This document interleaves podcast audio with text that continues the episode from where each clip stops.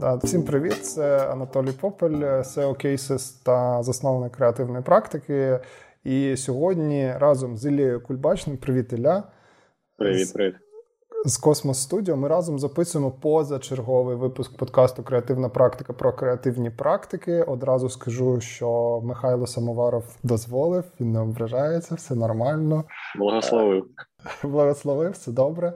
Е, ми з Алією е, домовились зробити спеціальний е, випуск цього подкасту і поговорити про важливу на сьогоднішній день тему. Це тему, власне, фрилансу, або якщо трошки розширити і перевести в більш таке широке поле, тему того, як в принципі сьогодні дизайнерам себе самостійно реалізовувати в умовах, коли наш ринок переживає дуже складні часи. Е, тому що з одного боку нам кажуть про те, що ми маємо підтримувати економіку, з іншого боку, ми розуміємо, що дуже багато людей. Е, ми це знаємо вже навіть статистично, тому що ми проводили нещодавно дослідження близько е, майже 4 з 10 компаній, що працювали на ринку креативних індустрій, сьогодні припинили свою діяльність. Або призупинили, або взагалі припинили. Це означає, що дуже багато людей, на жаль, втратили роботу. І сьогодні ми говоримо про фриланс в трошки іншому сенсі, ніж ми про нього говорили завжди. Тому що раніше, коли ми говорили про слово фриланс і е, говорили, що з цього приводу думаєте, фахівці з індустрії завжди казали приблизно таке, що не варто починати вашу кар'єру з фрилансу, не варто одразу йти на фриланс. Це це простий шлях, це е, легкий спосіб заробітку, але проблема полягає в тому, що фахово розвиватись там не можна. Так от сьогодні ми будемо говорити про це під іншим кутом, тому що насправді фріланс перетворився е, в іншу частину, в зовсім іншу річ. Тобто сьогодні фриланс це реально можливість людям, які втратили роботу, які щойно заходять до ринку, які наразі не можуть знайти для себе вакансії, чи яким ринок не готовий сьогодні пропонувати щось, все одно заробляти гроші і себе реалізовувати. Тобто, ми сьогодні про фриланс будемо говорити під зовсім іншим соусом. Я підтримую це, але я мушу теж сказати, що завжди, завжди на всіх лекціях там або коли хтось мене питає, приходить по дизайн або якусь креативну індустрію з чого починати, як там фріланси чув, там сказочної балі, все це, все. Ем, я кажу, хлопці, дівчата, не починайте ніколи з цього, як ти правильно сказав. Тому що ну тут я бачу одну таку проблемку, що багато людей недостатньо самоорганізовані для того, щоб навчатися, працювати і повишати свою свою якість. Е, їм потрібно багатьом людям все ж таки потрібен потрібен арт-дирекшн. і це була моя помилка номер один, коли я починав з фрілансу, не маючи взагалі ніякого досвіду, і я набив стільки шишок. І у мене є друг, колега, який правильно це все зробив. Ярослав Леоненко, з ким я викладав. От він правильно це все зробив і зберіг собі декілька років життя, е, не роблячи там якісь проекти дивні, дуже дивні проекти. Там де зробив кнопку на весь екран та все інше. Він почав інвестувати в себе. А я це все проходив на на власному досвіді. І якщо б були нормальні часи, не війна, і було б спокійно, я б реально сказав би.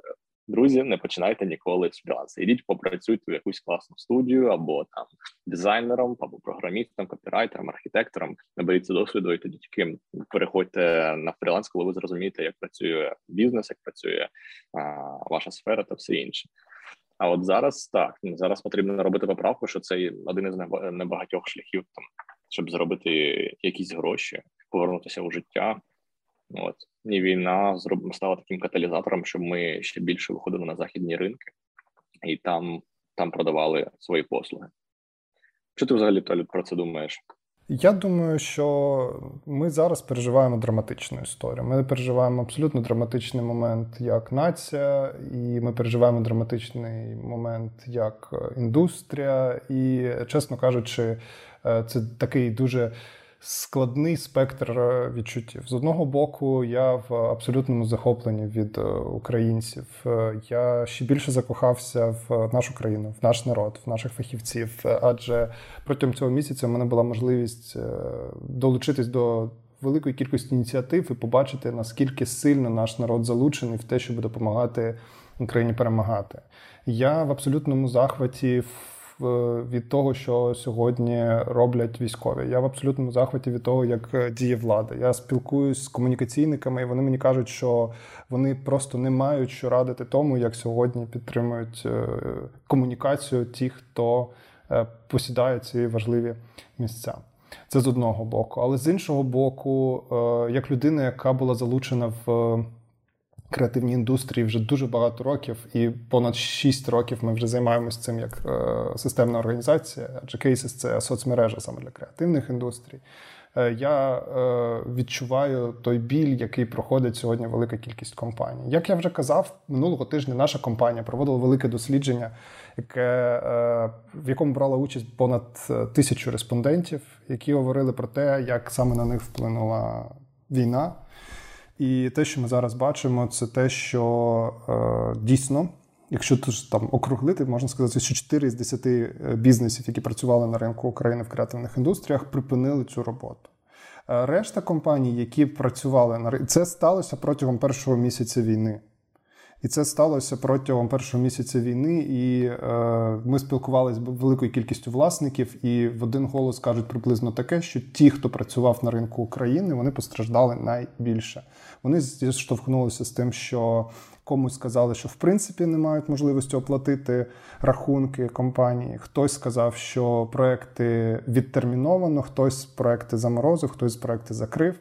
Причому ми бачимо, що страждають цього разу не лише маленькі бізнеси, а креативні бізнеси це часто маленькі бізнеси, але страждають також великі компанії. Наприклад, компанія Розетка е, робила там драматичні скорочення персоналу. Тобто, це цього разу це просто тотальний вдар по нашому ринку. І моє розуміння таке, що е, нам усім треба буде докладати великих зусиль для того, щоб зберігти те, е, що всі ми на цей ринок виносили. Тобто той рівень роботи, який ми забезпечили, я вважаю, що Україна це надзвичайно талановита країна з точки зору фахівців, з точки зору е, якості виконання роботи. Навіть я скажу більше, це недооцінена е, країна, тому що от саме креативні ринки вони дійсно протягом останніх років були мало представлені на зовнішніх ринках, тобто в е, Германії, в Британії, в Сполучених Штатах навіть і гадки не мають на який рівень робіт здатні українські фахівці. Тобто ви можете просто там е, з великим подивом пройтись по сайтах деяких, е, ну скажімо там щоб нікого не образити західних е, компаній, е, і побачити, що їх е, рівень дизайну він набагато слабший за рівень дизайну пересічних бізнесів в Україні, які робляться просто місцевими дизайнерами. Тобто ми просто ще не дістали з того ринку. Ну так, так, так. А ти ще подивись, наскільки ми взагалі представлені на Awards. Така платформа по веб-дизайну та розробці. У нас е, ми там присідаємо напевно четверте місце по журі. По кількості журі у нас там 27 або 26, Це тільки основний склад, а ще є молоді журі. А як ми взагалі цього року попрацювали? Мені здається, кожен місяць хтось там з України був. Навіть ми з Обус е, потрапили до номінації у серпні на сайт місяця. А там сайт дня. Ну я думаю, кожного місяця українці можливо навіть по декілька разів я бачив що так відкриваєш Awards, там нижня стрічка, оця що вчора і позавчора там була Україна. Ну я думаю, що зараз е, ситуація змінюється. Ще до, до війни це все почалося. Що нас починають оцінювати по по заслугам реально, тому що ми робимо кайфові проекти. Я я не про нас, про космос, а про Україну в цілому. Ми робимо а, дивовижні штуки. і У нас є класнючі команди, які дають ради там тому самому локомотиву із е, Канади або якомусь Емерсів Гардену, що у Франції, і вони залишаються довгі довгі роки там претендентами number one, але ми робимо ту саму якість. Ем, хоча не хочеться це визнавати, але до нас йдуть все ж таки ще за день. Тобто, да, це це проблема, яку потрібно пропрацьовувати, і вони бачать в нас, ну як як е, вони думають, як мені це розповідали. Ну, дивіться, е, ми можемо замовити сайт там за 200 тисяч доларів у того ж Immersive Garden, або можемо у вас за 20. і отримати ту ж саму якість. Можливо, ви трішки там довше будете робити, і там щось комунікації, можливо, якісь будуть е, не, не ідеально все, але ми отримаємо такий самий сайт, і або навіть краще, і але в 10 разів дешевше. Ну, це це проблема, звісно, зараз, і мені хочеться це якось змінювати. Мені здається, це питання ще в асоціації України в головах людей. Багато просто щоб ти розумів, людей не знали до війни, де вона знаходиться, і тому ми ну, у серпні зробили проект, там де ми показуємо, де Україна, що вона а, дала світ за 30 років незалежності, тому що як розказувала мені моя подруга Надя Перевізник, вона спілкувалася з якимись політиками. Там реально політики, і хтось їй сказав: там у нас в Україні скоро буде річниця незалежності 30 років.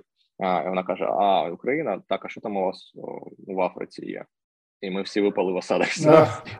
Ну ці дуже ну ця війна взагалі показала, прикувала до себе увагу, і навіть тут а, на у Індонезії люди, якщо я заїжджаю в якесь село, просто і питають. Вони завжди, до речі, питають, звідки там варто сказати да, нашу географію, що ми сьогодні записуємо подкаст таким чином, що я з Києва його записую, а Ілля його записує з Балі. Так, на жаль, мене тут війна або на щастя зістала. От і тут навіть у глухому селі питають, де ти, і, і коли е, кажуть Україна, о, Україна, я heard about it. Типу, такого ну, зараз так, навіть тут знають. Якщо говорити про світле майбутнє, то я абсолютно впевнений, що бренд України він просто шаленим чином злетів до небес.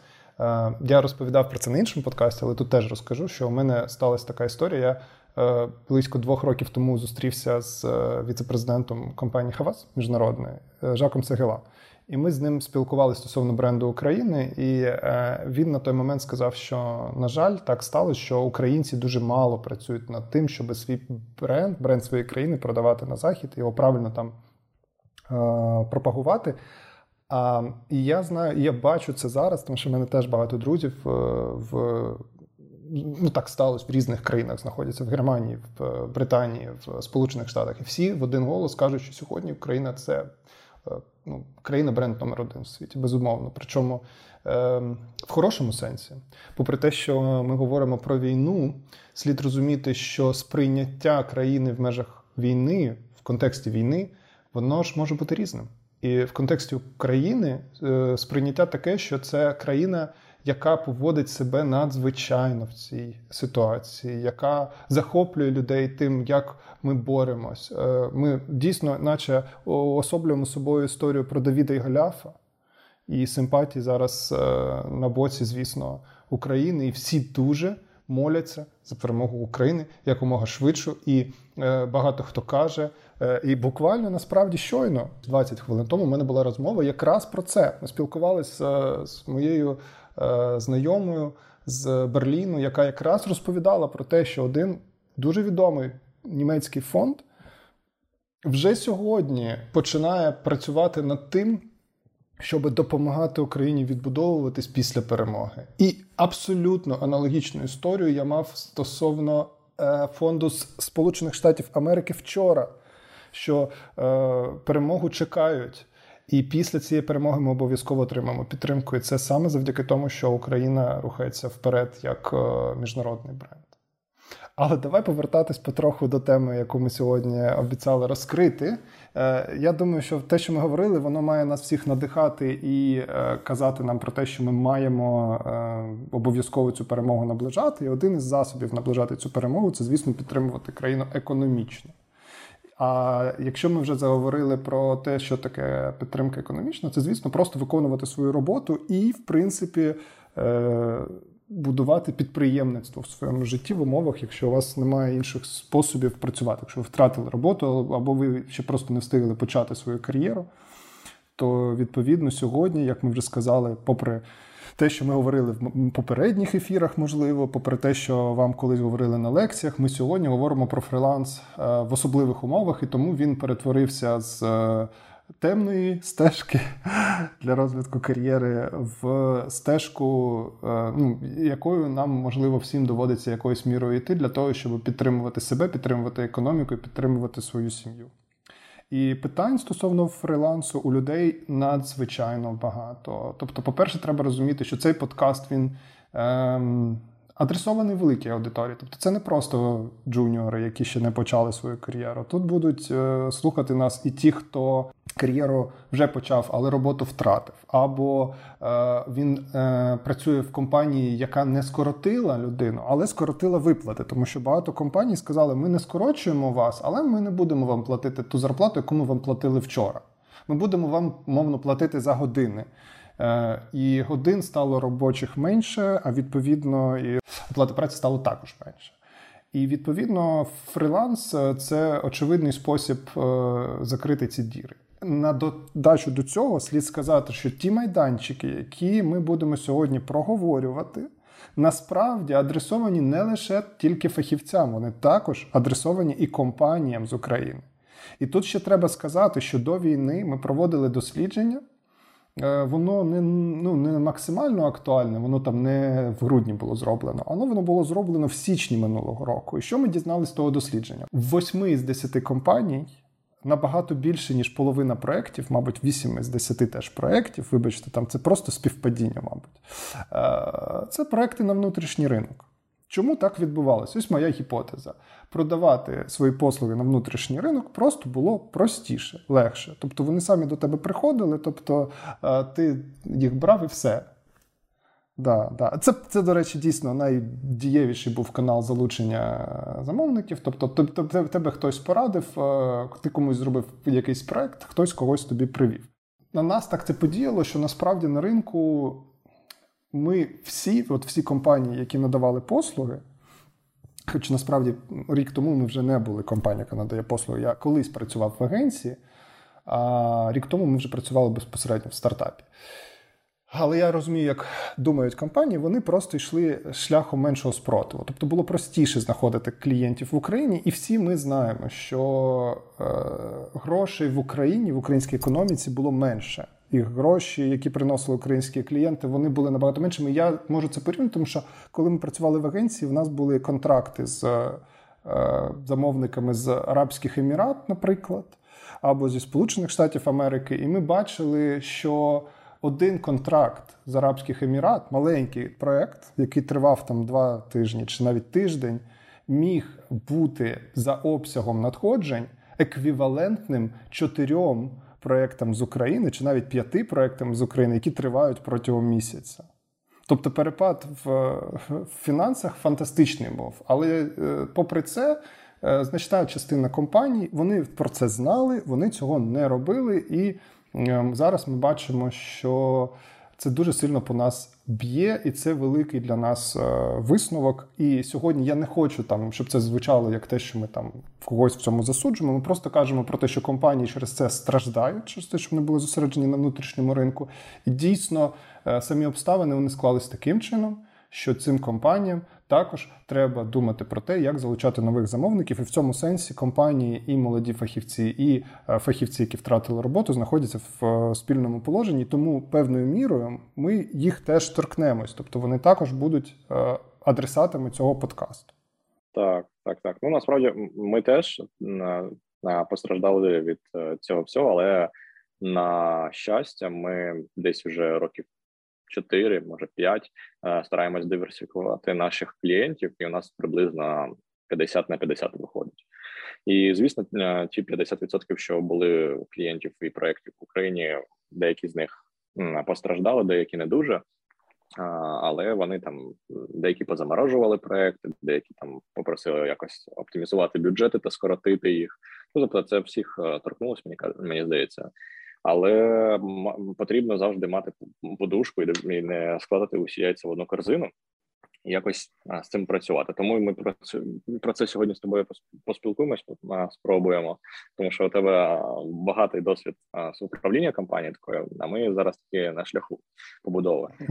От і єдиний зараз я бачу шлях для таких компаній та просто спеціалістів це виходити на міжнародні біржі та працювати з ними, або йти в компанії, котрі не дуже постраждали, тому що вони і так працюють на захід. Я хочу просто перелічити запитання, які ми будемо сьогодні проговорювати, і рухатись е, далі ну, в межах цієї тематичної рамки. Отже, от ми кажемо слово фріланс, е, і воно звучить плюс-мінус зрозуміло, але треба пояснити буде сьогодні, власне, окей, що таке фріланс з точки зору е, необхідної для вас інфраструктури, тобто які питання вам потрібно закрити, який у вас має бути чек-ліст е, напрацювань для того, щоб в принципі продавати свої послуги. Друге, ми треба маємо пояснити, е, що собою має являти ваше портфоліо для того, щоб ви на фрилансі могли в принципі знаходити замовників. Третє запитання, воно, я думаю, буде максимально важливим, тому що це питання практичне. А власне, де фрилансеру знаходити замовників, на яких майданчиках, в яких країнах і яким чином е, там себе представляти. Четверте запитання воно стосується того, скільки коштують послуги фрилансера, тому що навіть українські компанії, мабуть, не до кінця розуміють, якщо у них дійсно фокус був на внутрішньому ринку, досить складно зрозуміти, як побудувати е, продаж послуг на зовнішній ринок, скільки коштують ці послуги. Е, а тим більше це питання воно турбує людей, які е, раніше не працювали на фрілансі. Їм дуже складно оцінити вартість своїх послуг. Ми спробуємо на це запитання відповісти. Е, ми також спробуємо відповісти на запитання про те, яким чином юридично організувати свою роботу, тому що фрилансер це не річ у вакуумі. А я прям дуже сильно хочу, щоб коли ми кажемо, що ми хочемо підтримати економіку, ми розуміли, що ми хочемо підтримати економіку України, а не лише економіку нашу з вами. Тому нам треба відповісти на запитання, яким чином правильно платити податки, і чи можуть там, умовно кажучи, ФОПи працювати на фрілансі. Е, з іноземними замовниками. Більше за того, ФОПи тільки і можуть працювати на фрілансі, якщо офіційно. Так, так, так. Ну, коротше кажучи, тут є запитання про те, яким чином створювати ФОПи, Е, у кого їх є ще немає, і яким чином ФОПам приймати оплату. Тому що якщо люди з цим не стикались, вони, звісно, просто не знають, як це робити. Тобто, це ж не просто там, типу, Ганс, скинь мені гроші на Монобанк. Хоча і такі питання насправді бувають або на PayPal. Тобто, те, треба просто пройти всі ці запитання крок за кроком і відповісти на кожен із них практично. Ну і у нас є певний перелік е, запитань, які нам відправили е, наші е, підписники. Власне, я сьогодні попросив колег з креативної практики написати в наші чати, щоб якщо у людей є запитання стосовно фрілансу, щоб вони нам ці запитання задали. І власне ми з Іллею по цих запитаннях теж пройдемось і спробуємо на них там відповісти. Ну і почнемо з самого початку. Що собою являє базовий набір фрилансера. Що потрібно людині для того, щоб почати працювати на фрилансі? Ну тут я багато чого говорив, тому Ілля, передаю слово тобі. Е, поділись своїми враженнями. Так, я чув, е, і навіть в Вікіпедії здається написано, що фрилансер з'являється перший раз таки згадка ну, цього слова у романі Айвенго Вальтера Скотта у 1600 якомусь там році здається, я можу помилятися, або 8, а 1816 здається році. От і воно означає найманий лицар. Тобто, це людина, а саме слово lancer, lance це означає це кап'йо. От і тобто, всі ми наймані лицарі в якомусь сенсі, і це в принципі про е, фріланс. Це про наємний наємного робітника, який виконує якісь завдання для тебе у широкому смислі. У сьогоденнішньому світі мені здається, фрілансер це людина, яка може займатися чим завгодно, де завгодно, а, і отримуючи за це оплату.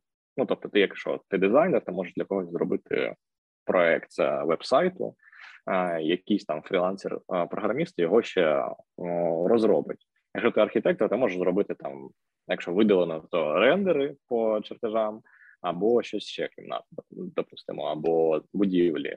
Якщо ти копірайтер, теж ти можеш написати текст, отримати за це винагороду. Тобто, це людина, яку наймають поза штатом для такої точечної точечного виконання певних завдань, і е, яку людину не потрібно а, мати в штаті. Ну, якщо там це завдання буває раз на рік. Ну, це для фрілансера, мені здається, це опис, опис фрілансера. Найманий спеціаліст. Ну, а якщо ми говоримо про креативного фахівця, е, фрілансер це спеціаліст, у якого е, є, е, по-перше, якесь поле експертизи. Тобто не буває, умовно кажучи, фрілансера в вакуумі. Ви є веб-дизайнером фрілансером, продуктовим дизайнером фрілансером, графічним дизайнером фрілансером. Тобто, перше, що у вас є, це поле експертизи, в межах якої ви надаєте послуги. Друге, це певний досвід, в межах якого ви е, демонструєте, що ви не просто є надавачем послуг, а ви ще є людиною кваліфікованою. Найліпшим способом підтвердити, що ви є кваліфікованою людиною, є портфоліо, тобто сукупність виконаних вами проєктів. І третій. Складнощі вже у мене з'являються хочеться сказати, що я ось без цих двох складових починав без портфоліо, без досвіду, без знань, а тільки на самовпевненості, і це дуже дуже погано було. І це, це, це було складно. Ну ну ми будемо говорити про умовний чек-ліст, який в будь-якому разі вам допоможе це перетворити на якусь сталу історію. Да? І без портфоліо там стала історія буквально неможлива. Третя складова, яка у вас має бути, нагадаю, це перше це поле експертизи, в якій ви працюєте, друге це портфоліо, третє це, е, скажу таку юридичну фігню, коротше, організаційно-правова форма. Це форма, у якій ви, е, у яку ви е, будуєте стосунки з замовником. Тому що для того, щоб виконати якесь замовлення, вам в будь-якому разі потрібно укласти якусь там угоду з людиною, погодитись про якусь вартість робіт і оплату якимось чином собі прийняти кудись, на якийсь там, умовно кажучи, рахунок. І е, відповідно нам треба по всіх цих моментах пройтись і поговорити е, і про поле експертизи, і про те, е, як побудувати портфоліо. Чи як організувати портфоліо, і про те, яким чином власне підписувати контракти. А ну і останній четвертий компонент, який можна до цього додати, це у вас має бути розуміння, де в принципі знаходити замовників. Тут я можу сказати одразу, що багато хто зараз переймається, що велика кількість людей творчих опинилась на ринку без роботи. І є таке враження, що якщо це вже сталося, то, мабуть, роботи в дефіциті і недостатньо замовлень. З цього приводу одразу хочу всіх заспокоїти, що насправді роботи в світі для фрилансерів дуже багато. Тобто глобальна економіка влаштована таким чином, що поява нових там 30-50 тисяч фахівців на ринку, вона суттєвим чином не вплине на цей ринок. І е, замовлень на всіх вистачить. Тобто тут важливо просто, щоб ви е, для себе зорієнтувалися, яким чином до цих замовлень дотягтися, і ми про це теж сьогодні поговоримо. Тобто ми поговоримо, де шукати ці самі замовлення. Почнемо тоді з поля експертизи. Е, я хочу тут процитувати ресурс, який називається Invoice to Go вони запропонували своє бачення того, скільки ну які є 10 найбільш затребуваних замовлень на фрілансі. Тобто, я думаю, що це дуже важливо завжди мати відповідь на запитання, власне, які замовлення сьогодні на фрілансі затребувані, чого хочуть замовники. Отже, за е, даними, які надає е, ресурс Invoice to Go, це, звісно, блог, і звісно, це не там фантастичне дослідження, поки що, на жаль. Але тим не менш, е, вони кажуть про наступне: що спираючись на е, їх дані, е, більше всього шукають веб-дизайнерів та веб-розробників, що досить логічно, тому що веб-дизайнери роблять посадкові сторінки, їх дуже багато. Потрібно буквально кожного дня з'являються запити на посадкові сторінки. На другому місці йдуть графічні дизайнери. Це власне фахівці, які роблять е, там постери, рекламу для соцмереж, там оформлення сторінок, тощо, тощо, тощо. Презентації. Тобто штука в тому, чому так багато хочуть е, графічних дизайнерів, тому що в теорії арсенал роботи графічного дизайнера в сучасному світі ну, широчений. Тобто, це і потреби робити якісь там презентації, і потреби робити фірмові стилі, і це все направляється зазвичай графічним дизайнером, логотипи і таке інше вчителі на третьому місці, тобто люди, які можуть викладати онлайн. Угу. Прикольно, я не чув. На четвертому місці віртуальні е, асистенти, які можуть допомагати організовувати процеси. Це, типу, як Junior Project Manager? Ну, ну Щось, щось на кшталт. Е, також є письменники, власне, е, копірайтери на п'ятому місці. На шостому місці е, редактори, на сьомому місці фінансові консультанти та бухгалтери, на восьмому місці фахівці з соціальних мереж, на дев'ятому місці розробники застосунків, а на десятому контент-креатори. Тобто люди, які створюють е, контент для соцмереж, і для е, там, сторізів, і відеоконтент тощо. Це десяте місце. Отакі. От багато цих ролей може суміщати одна якась людина. Там, знаєш, такі і швець, і женець на дуді, і грець. Я колись е, теж працював, робив і логотипи, і сайти малював, і презентації кліпав. І Мені здається, це основна помилка а, е, через жадність. Хочеться зробити усе, все, і ти робиш все, але посередньо, не дуже талановито. А коли ти концентруєшся, мені здається, на чомусь одному і вибираєш реально одну спеціалізацію і відмовляєшся умисно від всіх інших, то ти становишся там красавчиком і а, ростеш як професіонал. Мені така здається, порада буде доволі корисна людям, які тільки тільки починають напевно свій шлях. Ну так, це дуже корисна порада, тим більше, що зараз е, немає можливості розпорошуватись і бігти в ці напрямки не потрібно. Просто знайте, що е, саме на ринку фрілансу досить багато замовлень для веб-дизайнерів, для графічних дизайнерів. Я думаю, що це важлива інформація саме для спільноти креативної практики, в якій саме такого виду фахівців дуже багато. Е, до речі, е, якщо спиратись вже на інший е, ресурс, який спеціалізується на темі фрилансу, який називається Upwork, про який ми сьогодні ще будемо говорити, вони кажуть, що о, от ці спеціальності вони е, входять до 15 е, най, най е. Вони додають ще до тих. Е, е до, до, до тих спеціальностей, про які я вже говорив, такі спеціальність як е, консультант з цифрового маркетингу. Вони ще туди додають медіабайера, вони туди дають е, бізнес-консультанта, е, аналітика даних, дата-аналіст і, звісно, програміста-розробника. І ще піар, піар-менеджера. Тобто ще фахівці з піару. І про що це каже? Це каже про те, що, по-перше, для всіх цих фахівців є робота, яку пропонують. І по-друге, це те, що на ній можна заробляти досить непогані е, гроші. Які саме гроші можна заробляти, ми про це ще сьогодні поспілкуємось. Е, але дійсно давайте поговоримо тепер про те, що от є поля експертиз, е, які затребувані на фрилансі. І дійсно на одному з перших місць знаходяться там веб-дизайнери, на другому місці там графічні дизайнери. В принципі, вони про це не пишуть, але я думаю, що це просто своєрідна така історія з термінологією. Е, я думаю, що до веб-дизайнерів, е, мабуть, відносяться ще ті фахівці, які займаються тим, що називається продуктовий дизайн. Тобто е, дизайнерів ще варто сюди додати, які займаються створенням дизайну застосунків, які займаються інтерфейсами, тощо вони теж є максимально затребуваними. Є дуже високий попит на цих фахівців на ринку. Тобто, якщо у вас буде експертиза в цьому напрямку, це буде дуже дуже корисно. Так, мені здається, це зараз найрозповсюдженіші замовлення на Upwork, все, що я бачу. Це про веб-дизайн та розробку. Це мені було дуже цікаво, що ти сказав про вчителів. Напевно, я цього не знав раніше. А от про розробників. Мені здається, розробники це топ топ ван. Це ті люди, котрі можуть е, зараз а, отримати дуже багато замовлень. А от для веб-дизайну так, це вона входить в топ 5 але Мені здається, що для цього потрібно мати гарне портфоліо, перш ніж виходити туди.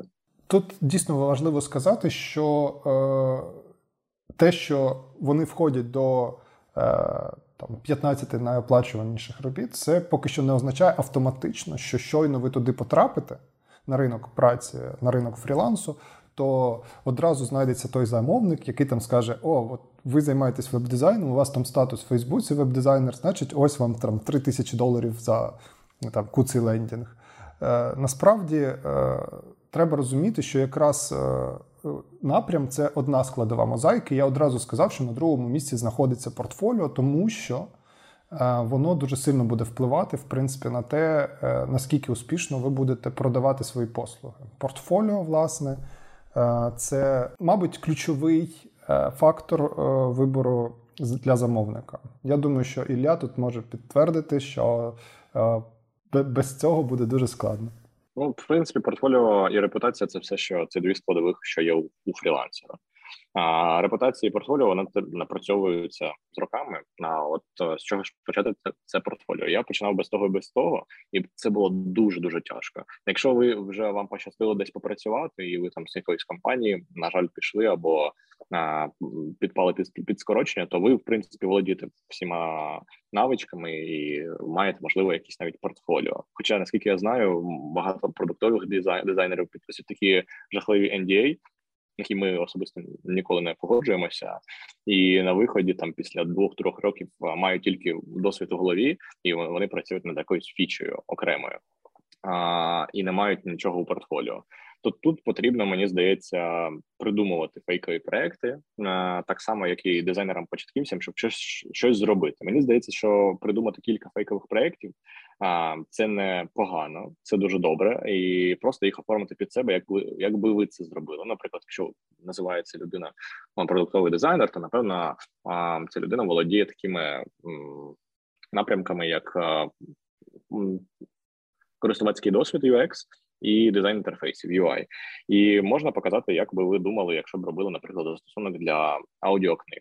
Ну, допустимо, або якийсь фінансовий пленер, або щось іще з інтерфейсів, або веб-сайт, неважливо. Як би ви думали, як ви його будували? Ну просто ну, давайте уявимо, що у вас немає ніякого клієнта, немає ніяких правок, і в принципі самі можете це зробити. З однієї е, сторони це легше, тому що я тут сам все можу придумати і зробити, а з іншої ніхто не ставить конкретної задачі, і потрібно її, собі придумати. От, ну і такі на таких фейкових проектах, якщо ви їх оформите, там зробити типу research, типу project plan, і там все інше, неначе ви поговорили з людьми, а можна навіть і реально поговорити там з близькими людьми чи слухають, наприклад, вони книжки, чи планують вони якось фінанси, записують їх там та все інше, і зробити таке дослідження, а потім зробити прототипування, UI і кілька анімацій. Все, у вас кейс на Behance готовий, кейс на Upwork готовий. І таких, я думаю, два-три проекти з головою достатньо, щоб uh, представити себе. І клієнти більше просто не дивляться. Ну, може, п'ять проєктів, але я так помітив, що люд, людям в принципі достатньо два-три проекти, щоб останніх проекти, щоб оцінити реальний рівень людей. Навіть я коли дивлюся там при перед співбесідою портфоліо людей, мені мені потрібно секунд 20-30, аби зрозуміти це ок або не ок. Те саме мені здається, і клієнти. Якщо вони заходять до вас і бачать у вас там на Behance 15 проєктів, і всі вони вони ну. Типу там десь візитки, там десь логотипи, а тут хопи інтерфейси з сайтами, це це буде трішечки не ок. А якщо у вас там ви тільки іконками займаєтеся, або тільки виключно анімаціями, або тільки виключно логотипами, то тут довіра а, зростає. Звісно, ви можете і намалювати інтерфейс, якийсь там, займаючись е, веб-дизайном. Це не проблема, тому що там це все про інтерфейси. Але якщо у портфоліо там зборна солянка, як кажуть, то це не не дуже це поганий поганий знак. А ти що думаєш про це? Ну, я з тобою погоджуюсь, і насправді ми дійсно проводили знов таки, вибачте, всіх сиплю дослідженнями, але ми дійсно багато часу приділяємо тому, щоб зрозуміти, як саме ринок дивиться на речі. Ми проводили велике цікаве дослідження. Ми спілкувалися з арт-директорами, дизайн-директорами саме стосовно того, яким чином вони роблять е, вибір на користь того чи іншого кандидата, коли їм подають заявки на позицію, на вакансію дизайнера. І дійсно вони кажуть приблизно наступне: що Е, з точки зору портфоліо, для того, щоб оцінити дизайнера, їм потрібно близько там 5-6 робіт. І дійсно важливо, щоб ці роботи, ну умовно кажучи, коли ви подаєтесь на веб-дизайнера, то ці роботи мають бути пов'язані з веб-дизайном. Якщо ви хочете бути дизайнером інтерфейсів, не цікаво, чим ви займались раніше. Якщо ви були графічним дизайнером, і ви там до цього робили логотипи. Nice to have. Але якщо ви хочете бути продуктовим дизайнером, хочете продавати послуги в напрямку продуктового дизайнера, дизайну, то звісно треба показувати е, ті проекти, які ви робили раніше саме в цьому напрямку.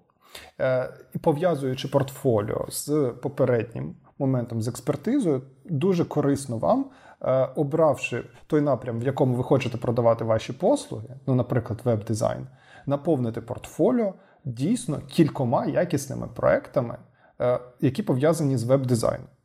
Тобто ви хочете продавати landing е, pages, тобто посадкові сторінки, додайте в портфоліо там 3-4 круті посадкові сторінки.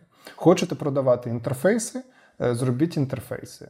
Е, але тут дуже цікавий інсайт, що стосовно інтерфейсів, замовники все-таки тяжіють не до того, щоб замовити в дизайнера одного продукт, а в іншого там у продуктової компанії програму радше за все вони будуть замовляти в даному випадку комплексну послугу, тобто і те інше. Набагато реалістичніше вам продавати саме посадкові сторінки самостійно, тому що тут є такий нюанс, що є проекти, які е, фахівець в принципі здатний зробити власноруч.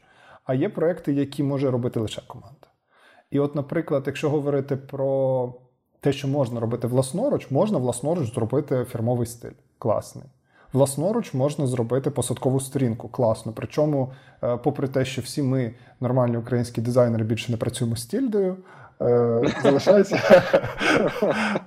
ще залишається е, багато інших інструментів, які дозволяють вам, в принципі, збирати посадкові сторінки на високому рівні. Наприклад, є крутий редактор Webflow.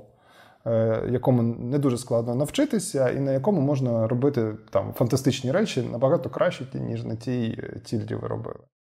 Слухай, я тобі більше скажу. Я коли зараз займаюся продажами на Upwork, то там, напевно, серед десяти повідомлень про роботу, напевно, три або чотири будуть а, made website on Webflow. Це реально, це просто світ скаженіє на цьому Webflow, і усі західні замовники хочуть саме Webflow. Ну і оскільки а, тільда йде у напрямку російського корабля, то потрібно реально кудись переключатися. Редімех там теж має якийсь коріння, але вони себе дуже від цього відхрещують і позиціонують себе, наче як просто компанія з здається, Каліфорнії чи щось такого. Але Webflow – це взагалі тема, і зараз багато українських компаній туди переходять. Я бачу, як талановиті хлопці та дівчата з Tubik там роблять фантастичні речі, і просто це космос ну, Webflow рулить. І, і звісно, Readymag як інструмент, незважаючи на їх там можливо якусь політику, хоча вони підтримують українців, там, там все інше. От там теж, наприклад, теж самий Obys робили фантастичні проекти. Але дозволь мені з тобою не погодитися з приводу landing page. Насправді, да, це, це те, що зараз потрібно ринку. Але я з досвідом зрозумів, що дизайн, ну, взагалі потрібно йти туди, там де твої на твої послуги потрібні регулярно. Тому що ну як це ти зробив landing page і в принципі все замовлення виконано. А де інше замовлення брати, потрібно йти знову на Upwork або там на якийсь фріланс біржу і шукати знову замовника. І у нас зараз останні роки така тенденція, і взагалі стратегія змінюється на те, щоб уходити повністю від веб-дизайну і в, в, приходити у продукти. Ми осваємо нові технології, нові навички та все інше. Тому що ця штука це ну там не, не контракти а, на, на місяць і все. А там можна робити контракти і там напевно якісь SaaS додатки, там мобільні додатки протягом року, і це стабільний потік грошей. А от е, з landing page ами і такими короткими історіями, як е, фірмовий стиль, це не завжди не завжди довготривала співпраця. А ми ж всі усі заінтересовані в тому, щоб регулярно отримувати гроші. От якщо мені здається, можливо, підтримай або е, скажи свою думку. От, якщо дизайнер робить фірмовий стиль, а потім компанія допомагає з е, введенням цієї компанії, там же ну, потрібно багато креативів для таргетованої реклами, для постів. Це все. Якщо там на якійсь підписці там тисячу доларів в місяць або 500 доларів в місяць, то в принципі ок. Ти там кілька годин е, на день попрацював, і і вже у тебе якась ставка. Але якщо це одноразова акція, то мені здається, що тут потрібно вистраювати продажі на одному сарафанному радіо. Ти довго далеко не виїдеш, бо воно не контрольоване. Я думаю, що тут треба розкласти це все по поличках. Перш за все, треба пояснити, я думаю, тим людям, які нещодавно долучились до ринку, про що взагалі йде мова і в чому різниця між там посадковими сторінками і так званими продуктами. Що це таке? Посадкові сторінки це такий маленький проект. Часто е, це просто одна е, веб-сторінка з кількома поверхами контенту. Ну, для продажу, скажімо, якогось продукту чи послуги. Е, чи просто для інформування про вас як про там особистість, чи про про, про, про якусь там компанію юридичну. Це простий спосіб зробити таку собі онлайн-презентацію. Е, він не складний технічно. Це ще не сайт, тому що ну, з технологічної точки зору все сайт, що знаходиться в інтернеті. Да. Да, да, да. Але але е, більшість людей все-таки поділяють там сайт як щось більш комплексне, в якому є розділи. Тобто, в, коли ми кажемо слово веб-сайт, як правило, маємо на увазі щось, у чого є там декілька різних розділів. А посадкова сторінка це може бути або розділ одного веб-сайту, е, але зосереджений на продажі послуги, або взагалі самостійна сторінка в інтернеті, знов-таки зосереджена на продажі послуги чи там на виконанні якоїсь цільової дії. Наприклад, на збір на, на реєстрацію користувачів. Ви там плануєте запустити якийсь не знаю, там інтернет-магазин чи нові сервіси. Ви хочете, щоб наперед люди реєструвались і е, у вас формувалась база підписників цього сервісу ще до того, як він е, почне працювати. Ну, Це теж такий собі формат е, посадкової сторінки. І штука в тому, що таких посадкових сторінок е, потрібно завжди багато. Маркетологи їх вигадують щодня.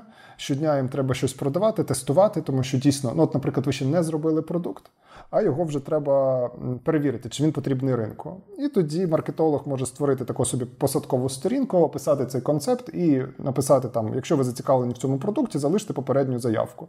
І спираючись на обсяг попередніх заявок, е, бізнес може вирішити, а чи потрібно цей продукт реально робити, чи ні. Тому що зробити посадкову сторінку недорого, а а зробити да, да, да. для валідації гіпотез вони теж використовуються, і через те, що вони прості, їх роблять дуже багато. Продуктом, як правило, називають щось е, більш комплексне. Це, наприклад, може бути, ну, скажімо, мобільний застосунок е, для ну, банку чи для е, фітнесу, чи будь-про що. І нюанс полягає в тому, що, на відміну від посадкової сторінки, продукт ця штука довго тривала, вона проходить багато там фаз розвитку, і дійсно. Е, ми знаємо це по собі, тому що ми робимо і креативну практику, і кейсис.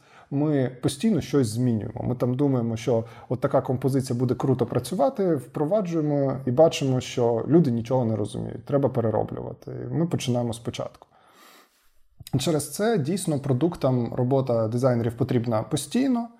А е, маркетологам, які роблять посадкові сторінки, вона потрібна проектно. Власне, тому е, є така класифікація проєктів, власне, як проектна робота і постійна робота, long-term contracts по-англійськи. І, звісно, будь-яка нормальна притомна людина вона би обрала, е, якщо б мала таку можливість, саме довготривалі контракти, тому що вони забезпечують певну стабільність. Ви домовляєтесь, умовно кажучи, про те, що там якийсь обсяг роботи ви надаєте клієнту протягом місяця, а натомість він вам гарантовано платить там, не знаю, тисячу євро, дві тисячі євро, як ви домовились. Але проблема полягає в тому, що е, контрактної роботи більше, ніж проектної роботи. І е, продати продати проектні послуги легше, ніж довготривалі послуги. І якщо бути відвертим, те, е, те наскільки успішно ви продаєте довготривалі послуги, є функцією від того, наскільки ви успішно працювали до цього. Це раз. І два, е, на захист проектних робіт, ще скажу таке, що часто великі контракти, великі компанії починають саме з проектних робіт, тому що це хороший спосіб. Хороший спосіб перевірити виконавця. І у нас є, наприклад, деякі наші знайомі, які там дуже жаліються, що ну, до них постійно звертаються за за контрактним за за проектними роботами, а довготривалі контракти не хочуть їм давати. Ну і от е, я вам просто поясню на побутовому прикладі. Наприклад, вам треба.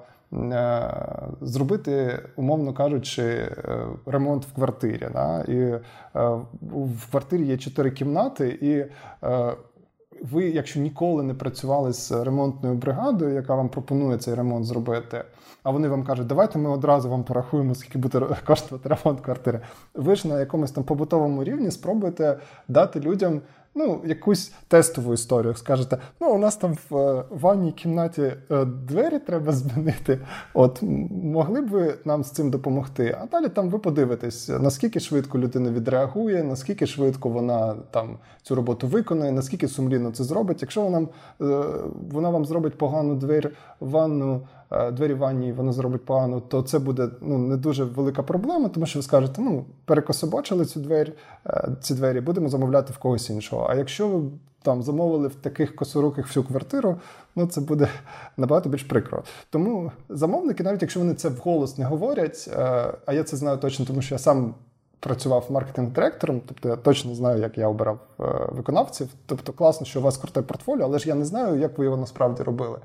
Тому мені важливо подивитися, як ви працюєте в реальному житті. Я хочу переконатися, що у вас там нормальний підхід до виконання роботи, що мені з вами комфортно, тому що Е, хтось із класиків говорив, що е, яка різниця, хто правий, якщо твоя жінка плаче?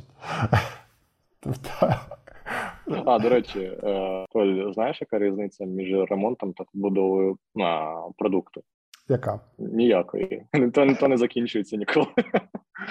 Ну, от, бачиш. А якщо перефразувати цю фразу про те, яка різниця, хто правий, чому жінка плаче, на сенс там взаємодії з е, виконавцями, то яка різниця, яке круте у вас портфоліо, якщо з вами неможливо працювати, якщо ви складна і неконтактна людина? Це теж дуже важлива історія, про яку ми всі часто забуваємо, і е, про яку я теж багато говорив саме з іноземними замовниками. Тобто Ілля правий, тобто з одного боку до нас приходять, тому що ми дешевші. Але є проблема, яка полягає в тому, що в плані от спілкування з іноземними замовниками нам ще треба трошки вчитися в сенсі того, як з ними правильно вести перемовини, як в принципі себе правильно позиціонувати, тому що багатьом з нас. Е, навіть в роботі з українськими замовниками часто не ставало просто ділової культури ділової етики і просто манери спілкування, тому що досить часто до нас приходили замовники, котрих ми там передавали іншим виконавцям, і жаліли, що просто з ними дуже складно саме спілкуватись.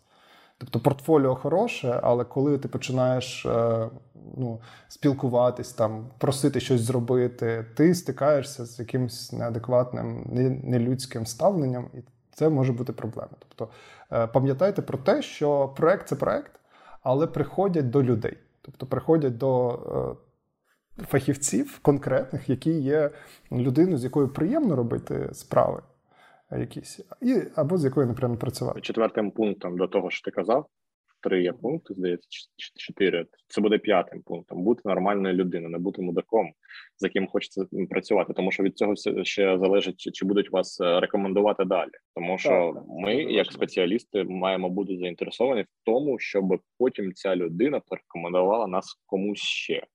А так ви можете натрапити на будь-які замовлення. Я чув, коли людина там зробила комусь логотип за 20 доларів, а потім його порекомендували зробити там великий брендинг на 20 тисяч доларів в якійсь відомій компанії.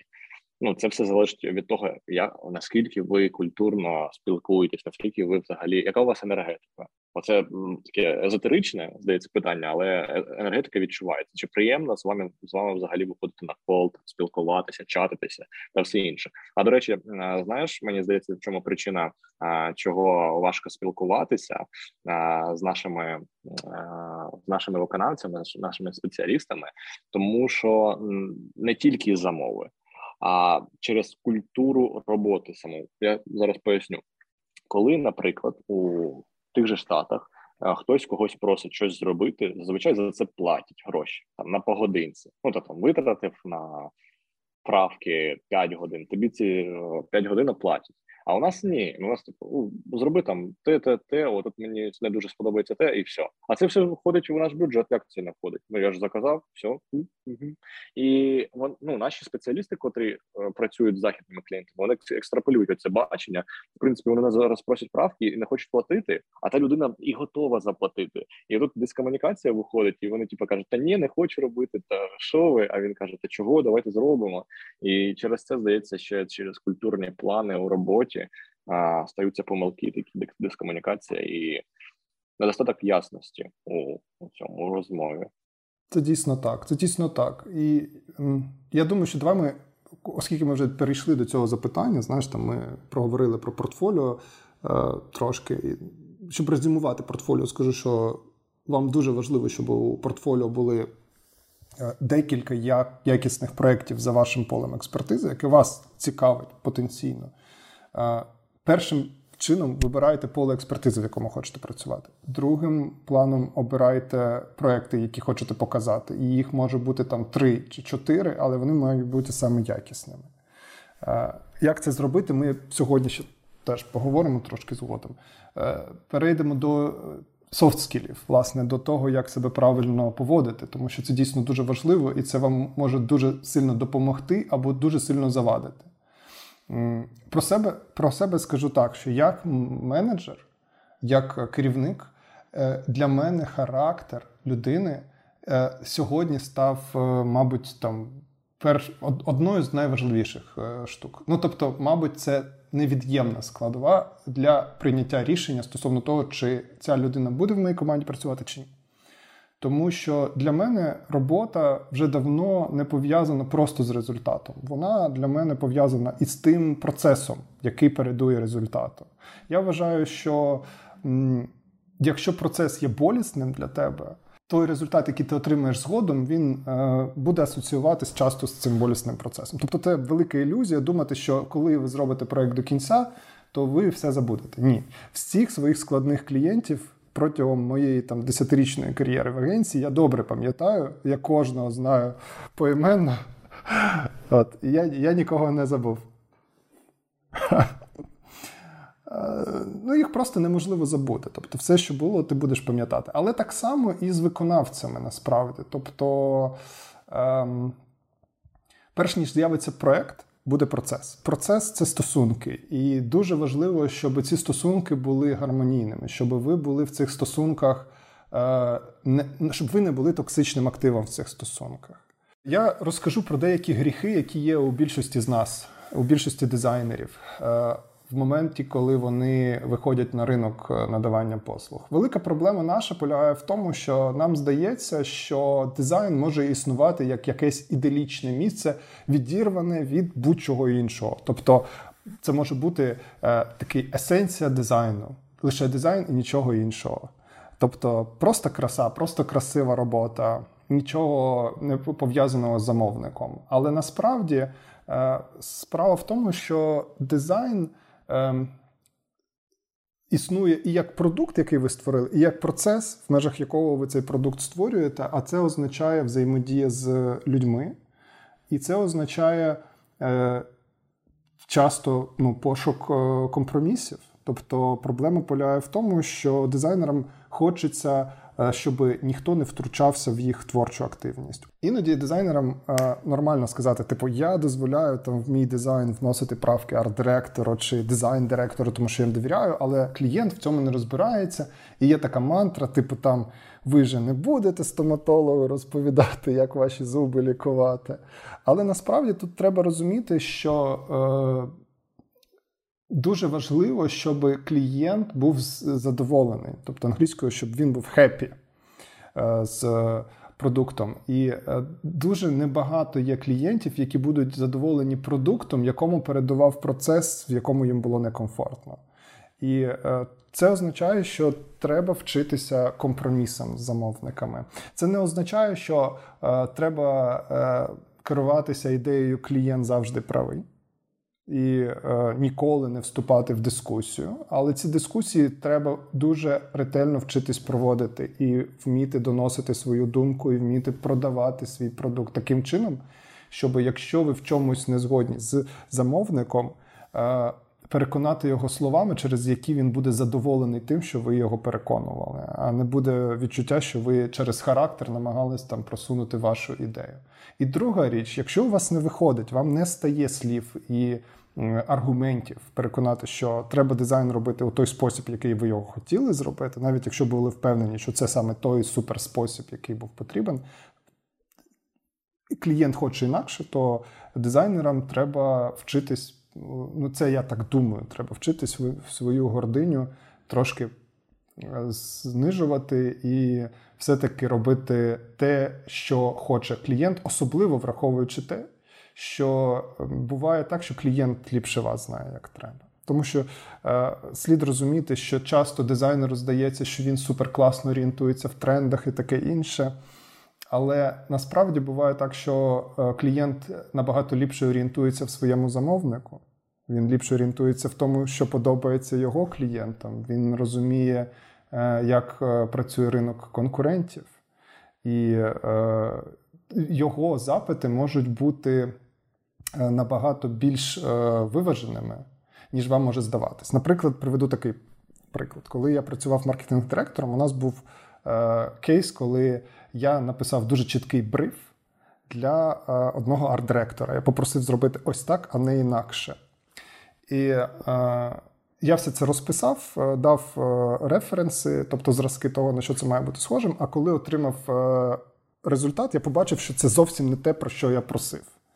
І е, виконавець казав, що е, я зробив так. Я знаю, що в брифі було інакше, але я впевнений, що я зробив е, так, як треба. Я готовий захищати цю концепцію. Я сказав, що захищати цю концепцію не потрібно, тому що той е, key visual, який ти використав, використовує наш прямий конкурент. І він мені сказав: а як я мав це знати? Я казав, я кажу, ти не ти не мав це знати, це я мав знати, і тому я в брифі вказав, як треба робити. Е, Тому е, тут треба розуміти, що іноді ваші замовники вони дійсно знають, е, що вони хочуть, і треба вміти поважати їхню думку. Якщо ви хочете Е, робити речі в свій спосіб, то це теж треба вміти правильно робити, щоб ніхто не був ображений. Тому що е, в ідеалі треба будувати процес таким чином, щоб усі були задоволені цією роботою, щоб вона і вам подобалась, і щоб вона подобалась е, клієнту. Да, я хочу розповісти маленьку історію, якщо дозволиш. А, ми взагалі мені здається, оці всі історії про правки. Пам'ятаєш, був такий, коли ще було ВКонтакті на Public Decision, не знаю, ти там mm-hmm. заходив туди. Пам'ятаєш, там всі дуже um, жорстко жартували над правками, над клієнтами, які дають такі печальні правки та все інше. Мені здається, це все через недосвідченість дизайнера, як дизайнера, перше все, а потім як особистості. По-перше, потрібно зрозуміти, що клієнт, котрий там. Заробив декілька тисяч доларів, щоб замовити у вас ту ж айдентику або веб-сайт він достатньо розумна людина, що може вести якийсь бізнес і заробляти гроші, щоб дозволити вас себе. Половині бізнес у половини бізнесу взагалі немає ні сайту, ніякої ідентики. Вони працюють як ноунейми і, і заробляють якось гроші. Але ті люди, котрі хочуть там нормальну ідентику або гарний сайт, вони розуміють, що цінність бренду, і вони в принципі розумні люди, е, які звернулися до вас. Це вже достатньо для поваги. А молоді та недосвідчені дизайнери думають, що вони пуп землі, і думають, що ну я дизайнер, оце наслухаються цих всіх е, приколів про я сам доктор буду знати, як вас лічити. Це все що, що, що розказують. Знаєш цих лекціях. Це а, частково це правда, але це коли у вас реально є досвід, коли ви реально вмієте лікувати зуби. А коли у вас старт кар'єри, то це трішечки дивно виглядає. І так, от я коли починав, мені було там 18 років, і я перечитав м- книжку а, Джерело Айн Ренд. Це про такого талановитого архітектора а, Говарда Рорка, прототипом якого слугував реальний геніальний архітектор Френк Ллойд Райт. Це людина, яка там будувала у 30-ті роки минулого сторіччя будинки, які зараз вважаються типу модерніст, модернізмом у архітектурі. Так там коротше книжка була про дуже принципового і вибахового архітектора, який ніколи не погоджувався а, на правки і коментарі зі сторони е, клієнтів та замовників, тому що він був купом землі, він був генієм і все інше. Ну так от, мій неокрепший разом подумав: ну я ж теж типу, дизайнер. Я подивився пару років по фотошопу, я тепер все знаю про про цей світ і теж починав. Це було найгірше, що я міг тільки зробити. Думати, що я самий розумний, я все знаю. Зараз я кожен раз, презентуючи клієнту а, свою роботу, дуже багато чого вчусь. Коментарі це просто настільки а, класні штуки. Вони просто не завжди е, знають, як зробити краще, але зазвичай. Е, клієнти дають дуже прикольні коментарі. Якщо подивитися на причину наслідкові зв'язки цих коментарів, від е, що вони хочуть поліпшити, Make logo bigger – це не за Make logo bigger е, стає дуже велика історія. Можливо, їм взагалі свій логотип е, там дуже подобається, і вони хочуть це 3D-шку з нього якось зробити або щось ще. Потрібно розуміти це.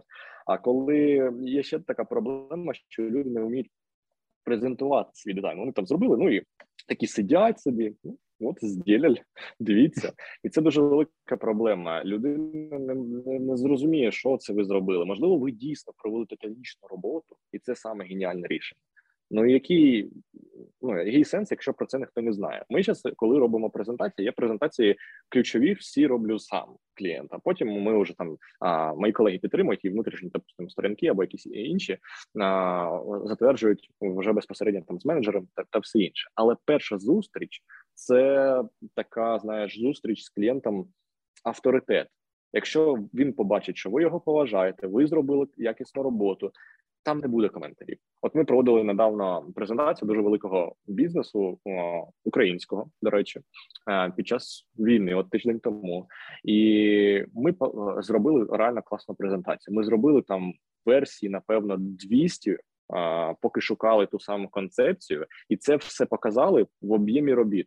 Тобто, ці всі правки вони виникають там, наприклад, у дизайні або графічному дизайні, UI, це від того, що клієнт не впевнений в тому, що ви реально постарались. Оце, а давайте зробимо ще кілька варіантів. А давайте там кольори поміняємо це від невпевненості. То ви показали там один варіант, о, він саме кращий. То ви знаєте, що це він він саме. У вас там артбордів в фільмі може бути досить багато, але це все неважливо, якщо клієнт про це не знає. Тому клієнта потрібно провести через це все, що ви думали, як ви думали, поступово і відповідаючи на те, як це виконує задачі. У нас не було майже жодної правки. А та правка, яка була, вона напевно ще більше поліпшила наш дизайн з цих з цього клієнту. Мені здається, так так влаштована ця історія, і потрібно любити, поважати, чути клієнти і максимально вчитися в них. Це супер розумні люди, які реально заслуговують на повагу. Так, а стосовно того, що ви не розповідаєте стоматологу, що треба робити, я просто хочу навести вам такий собі контраргумент, тим, хто цією логікою користується, що е, я, звісно, не розповідаю, що робити стоматологу. Але коли я приходжу до стоматолога і він мене лікує, то е, в нормальному світі, в сучасному, стоматолог завжди питає. Е, чи ви погоджуєтесь на ту процедуру, яку я вам хочу запропонувати? Він пояснює процедуру, він каже, що ми маємо робити. Він дає свої рекомендації, і я приймаю рішення. Тобто, це буде дуже дивний світ, в якому ви прийдете до стоматолога, скажете, що я хотів би зробити чистку, а він вам буде видаляти який-небудь зуб, тому що він стоматолог і він ліпше знає. Да, це було о, смішно. Ну так, так. Тут треба просто е, бути дійсно ну, чемними, треба чути замовника, і реально те, що ми побачили, це те, що, звісно, ми в 100% випадків завжди тяжіли до максимальної якості, коли працювали як команда. Тобто, я думаю, що будь-яка притомна людина, яка має смак, досвід і совість завжди буде е, прагнути зробити е, продукт е, найкращим чином. Дуже складно включати режим, що типу мені заплатили 5 тисяч доларів. Тут я буду працювати на максимум. Тут заплатили тисячу доларів, буду працювати на мінімум. Ну я я не вмію так. Тобто... Давай будемо чесними. Таких е, спеціалістів не дуже багато. Багато є просто просто ледерів, які хочуть щось зробити і не дуже напрягатися. Це дуже Ні, багато. Це, Повір, це... я я на фрилансі дуже багато з такими стикався людьми. Це проблема через те, що низький поріг коду, так. і їм, в принципі, на українському фрилансі нема чого втрачати. От якщо б я замовив у них щось через Upwork, і у них там нормальна репутація, до якої ми зараз підемо, і і відгуки, і вони там моляться на неї. От там нормально можна а, працювати, тому що я розумію, як влаштований світ, звісно, але я просто хочу сказати, що е, реальна е, історія така, що е, більшість навіть найкращих замовлень, неважливо, де ви їх хотіли б знаходити в реальному житті, більшість замовлень ви все одно знаходите е, за рекомендацією найкращих найліпших замовлень, тому що е, ну дивіться, яка історія. Чим більший профіль у клієнта, чим він кращий, тим е, вірогідніше більшу вагу має довіра. Тобто, чим е, важливіший проект. Тим більшою довірою має користуватись виконавець, і тому тут Word of Mouse працює на кожному рівні. Звісно, там є тендери, є там е, свої процедури, є конкурси, але навіть у тендери часто вас веде саме оця ем, word of mouth, тобто сарафанне радіо. Тобто вас рекомендують, тому що комусь ви сподобались. І ем, для того, щоб комусь сподобатись, на гігієнічному рівні ви маєте бути хорошим фахівцем і розуміти дизайн. Але дійсно важливо бути і е, ну, притомною людиною. Тому що я думаю, що всі ми бачили ці фільми про митців, про е, там умовно кажучи, про те, якою складною особистістю був там, не знаю, Фредді Меркюрі.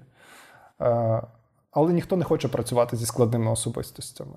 І, е, тому, е, якщо ви хочете бути хорошим фахівцем, особливо якщо ви хочете працювати на фрілансі, то вам треба працювати не лише над технічним рівнем виконання, але й над своєю особистістю професійною і вміти робити так, щоб з вами було приємно спілкуватися. І це можете прочитати книгу Дейла Карнегі як подобатись людям. Так, так, так, так.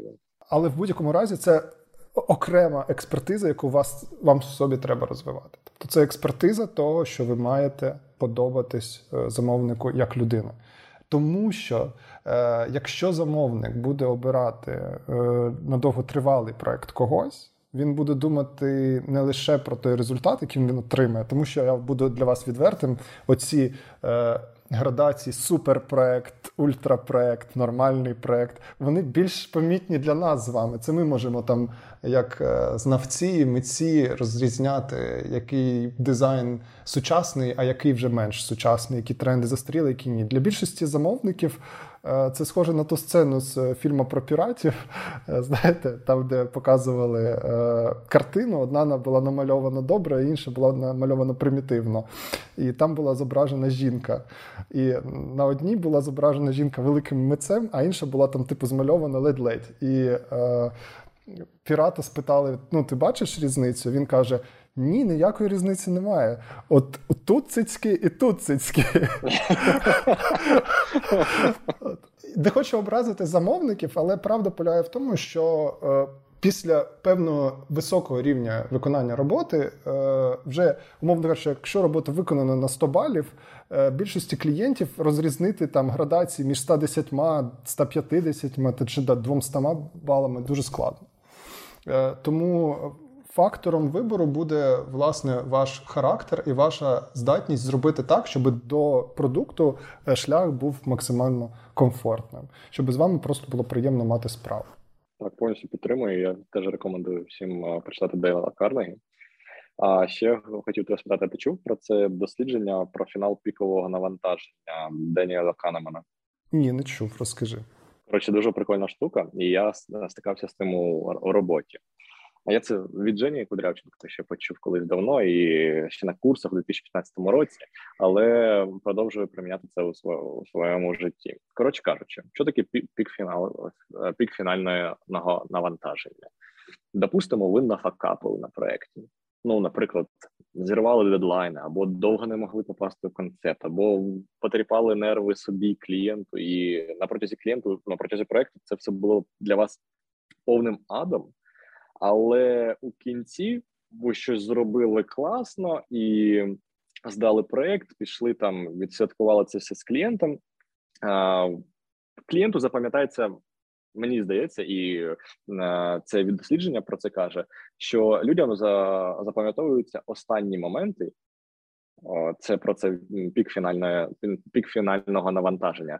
Вони запам'ятовують емоційно останні моменти цього процесу. Ну, те саме, наприклад, проходить, коли жінка народжує дитину. Це настільки тяжкий процес, настільки болючий, що у здоровому глузді ніхто б на це не пішов. Але а, у цей пік фінального навантаження, коли жінка тримає свого, свою дитину на руках після того, як вона народилась, у мозг потрапляє яка е, серотонін, здається, або якийсь інший гормон, який просто перечеркує усі ці страждання, які були до цього. Те саме і в проєкті. І коли там питають е, у людини, чи хотіла б ти ще ще б дітей завести після якогось часу, вони кажуть так. Хоча вони пережили там по декілька годин або там навіть цілий день страждань, те саме і в проєктах. А якщо ви навіть не факапили, ніколи так не робіть. Але якщо так сталося, ви зірвали сроки, завершіть проект нормально. У мене був такий випадок кілька років тому. Просто проект був дуже дуже поганим. Дуже все йшло. і Я нафакапив усюди тільки міг. Ну там і сроки зривав, і не попав, і ну взагалі все зробив погано. Але потім, е, після того як ми все зробили, я вибачився, надіслав клієнту бутилку, там там Джек Деніелса, там все інше. Е, Ми поговорили нормально, і потім це став одним із наших самих лояльних клієнтів, який при, привів нам ще декілька таких. Ну не таких, а взагалі класних проєктів, з якими ми працюємо і на сьогодні на сьогоднішній день. Тому є ще така штука, що потрібно завершати проекти дуже добре, якщо навіть вони пройшли погано, тому що люди згідно цього дослідження запам'ятовують фінал пікового навантаження, як люди, як як матері, які народили дитину, вони потім ще хочуть хочуть дитину, тому що серотонін та все інше. насправді ми торкаємось зараз найважливішої частини, мабуть, яка дуже багатьох турбує, це власне, а де знаходити замовлення. Тому що е, я думаю, що якщо б всі ми знали, як їх знаходити, і ми знаходили їх. Е, Два роки тому, умовно кажучи, то зараз би більша частина компаній не опинилася в ситуації, в якій вона не, більша частина, а 40% компаній опинились би не опинились би в тій ситуації, в якій опинилась. Власне, стосовно того, де знаходити замовлення, тут є функція. Функція від того, на якій стадії власного розвитку ви зараз знаходитесь. Тому що, е, якщо у вас взагалі ще немає проєктів, у вас голе портфоліо, в ньому нічого немає, складність пошуку замовлень для вас буде максимальною. І це ну, потрібно говорити максимально відверто, тому що е, ну, див не буває. Без нормального портфоліо. Е, рухатись у напрямку роботи на фрілансі, вам буде складно. І якщо говорити, що було раніше, ну там курка чи яйце, то яйце було першим, портфоліо було першим. Тобто, щоб отримати замовлення, вам потрібне портфоліо. І, звісно, тут хтось із вас каже, але ж тут є певний парадокс. Тобто, виходить, для того, щоб знайти замовлення, мені потрібно портфоліо, але портфоліо формується із замовлень. Е, парадоксу тут немає. Парадоксу тут немає. Портфоліо це своєрідна така собі інвестиція. Тобто це схоже на те, що для того, щоб зробити певний ну, продукт, вам треба зробити певну інвестицію. І нам, в принципі, людям потрібно е, пам'ятати, що будь-яка річ на світі з'являється внаслідок того, що щось вкладається в це. Це можуть бути зусилля, це можуть бути е, гроші, це можуть бути ресурси, це може бути час. І для того, щоб почати вашу кар'єру, запустити вашу кар'єру, вам потрібно зробити інвестицію. І цю інвестицію треба зробити і в навчання, для того, щоб у вас були навички виконувати роботу. І, власне, в портфоліо. У вас має з'явитись портфоліо для того, щоб е, це портфоліо допомагало вам продавати ваші послуги. І е, щойно у вас з'явиться ця вивільняюча думка, що портфоліо не жорстко прив'язано для, до вашого досвіду а це просто певна штука, яка є гнучкою, вона змінюється по мірі того, як ви рухаєтесь по кар'єрі. Це вас має трошки вивільнити. Тобто е, перші роботи в портфоліо можуть з'явитися з декількох джерел. Перше джерело це е, сьогодні максимально актуальна історія волонтерство. Тобто є багато ініціатив, яким ви можете допомогти, і вони можуть допомогти вам. Якщо ви ще не маєте досвіду, ви можете написати, не маєте проєктів в портфоліо, ви можете написати, що я дизайнер, закінчив курси, я готовий працювати. Мені потрібні проекти в портфоліо, готовий бути волонтером. Давайте замовлення, я їх зроблю для вас. Е, Якщо ви так зробите, я навіть вам обіцяю, що якщо ви мені напишете, я готовий вам допомогти як арт-директор цього проекту, і там допомогти вам знайти всі помилки і зробити це на максимально хорошому рівні. Е, Тож, е, робіть це. Робіть це, і, до речі, ви можете за подібну історію звертатись до різних фахівців, тобто ви можете просто нормально написати там в соцмережі багатьом українським арт-директорам, дизайн-директорам.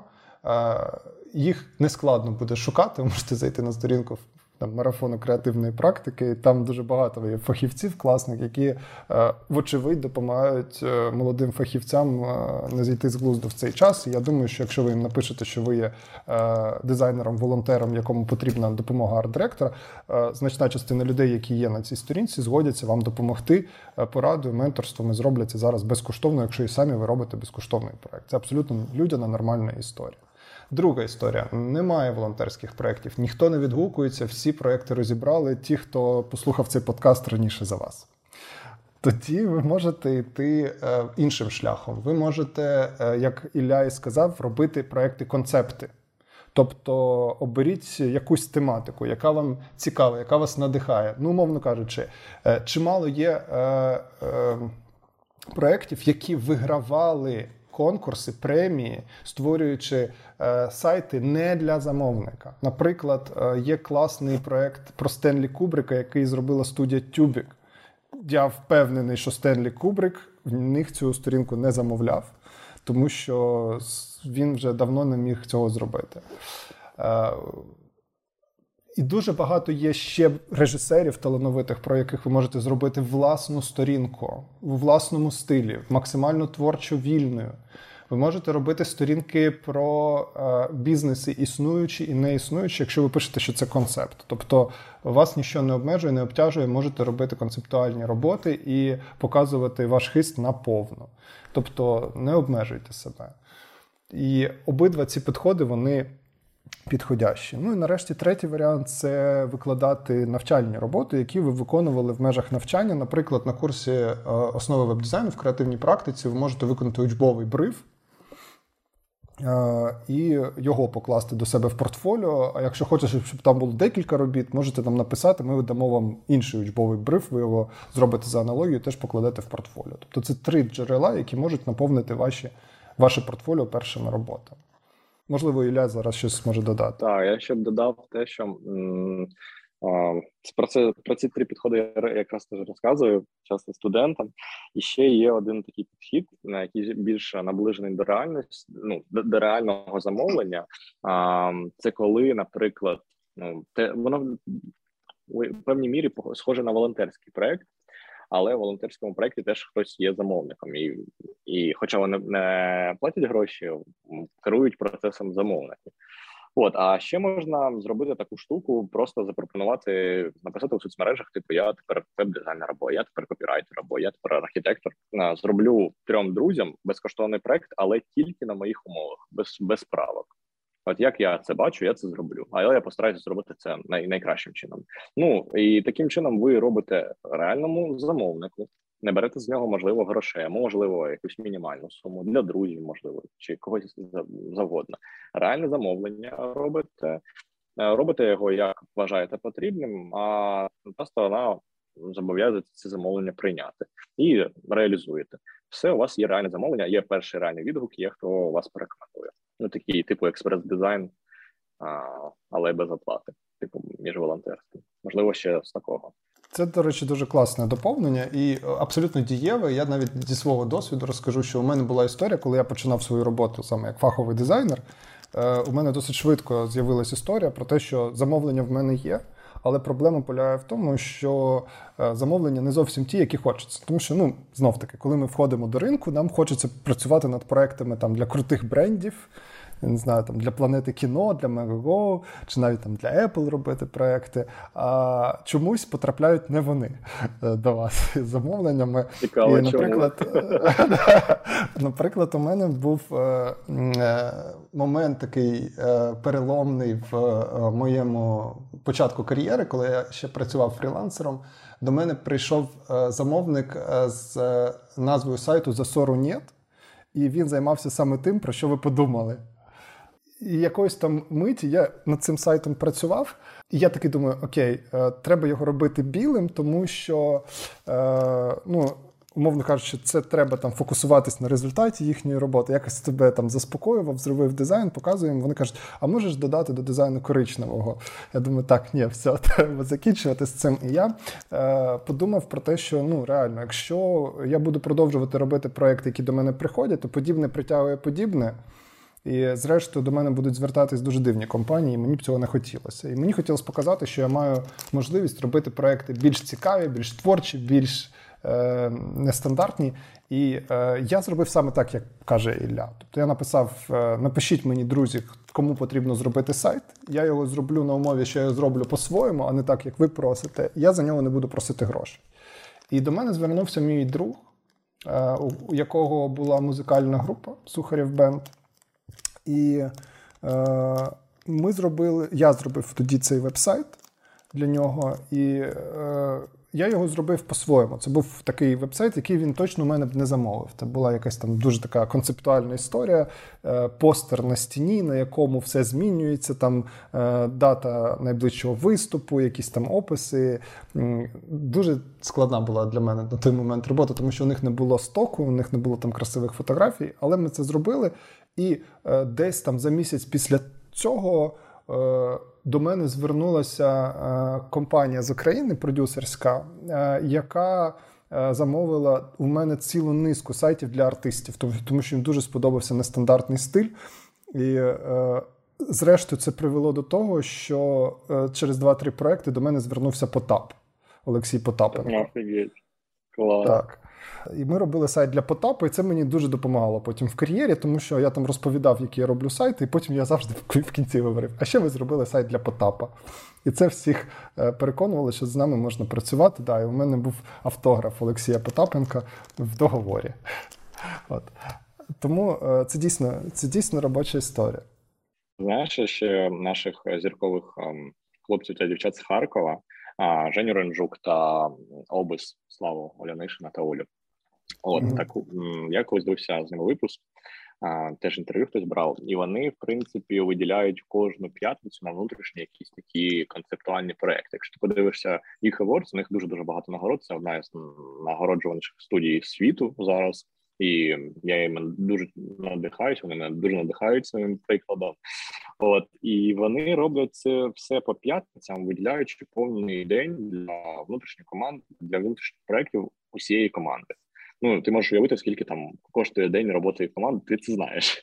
От mm-hmm. і це все, як мені здається, окупається дуже дуже добре, тому що вони регулярно роблять ці сайти дня. Про них всі кажуть, про них всі говорять. І до них приходять такі клієнти, як Porsche, і м, головний офіс не той, що у Штатах, а той, що у, у Кореї, Samsung. До української студії, або та ж наша зірочка, якою якою обожнює Женя Ренжук зробила лендінг для 13-го айфону. Все можливо, мені здається. Як каже наша Русланочка, на минуточку. На минуточку.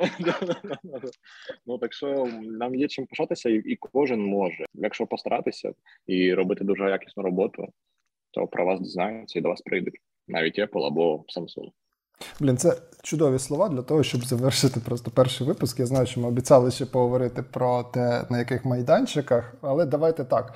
Просто це дуже хороша нота для того, щоб зробити перерву у один випуск. І е, наступного разу ми обіцяємо розповісти вже більш докладно про майданчики, на яких безпосередньо можна робити замовлення, як там зареєструватися, скільки це буде коштувати, яку комісію ви будете платити, які там типові е, ціни можуть бути на ті чи інші послуги. і до чого треба готуватися. Наступного разу обіцяємо зробити вже такий дуже максимально прикладний випуск і поговорити про те, яким чином реєструвати себе як фрілансера, як вам юридично е, оформити себе навіть в поточній ситуації, які податки треба платити фрілансеру. І е, чому ми вважаємо, що податки зараз платити обов'язково і чому треба реєструватися навіть за цих обставин, чому е, це допомагає всім нам наближати нашу перемогу. Власне, про це, буде наступний наш подкаст. Да, Героям слава. На цьому будемо завершувати. Дякую тобі, Ілля. Дякую тобі. Все, і на цьому до зустрічі. Пока-пока.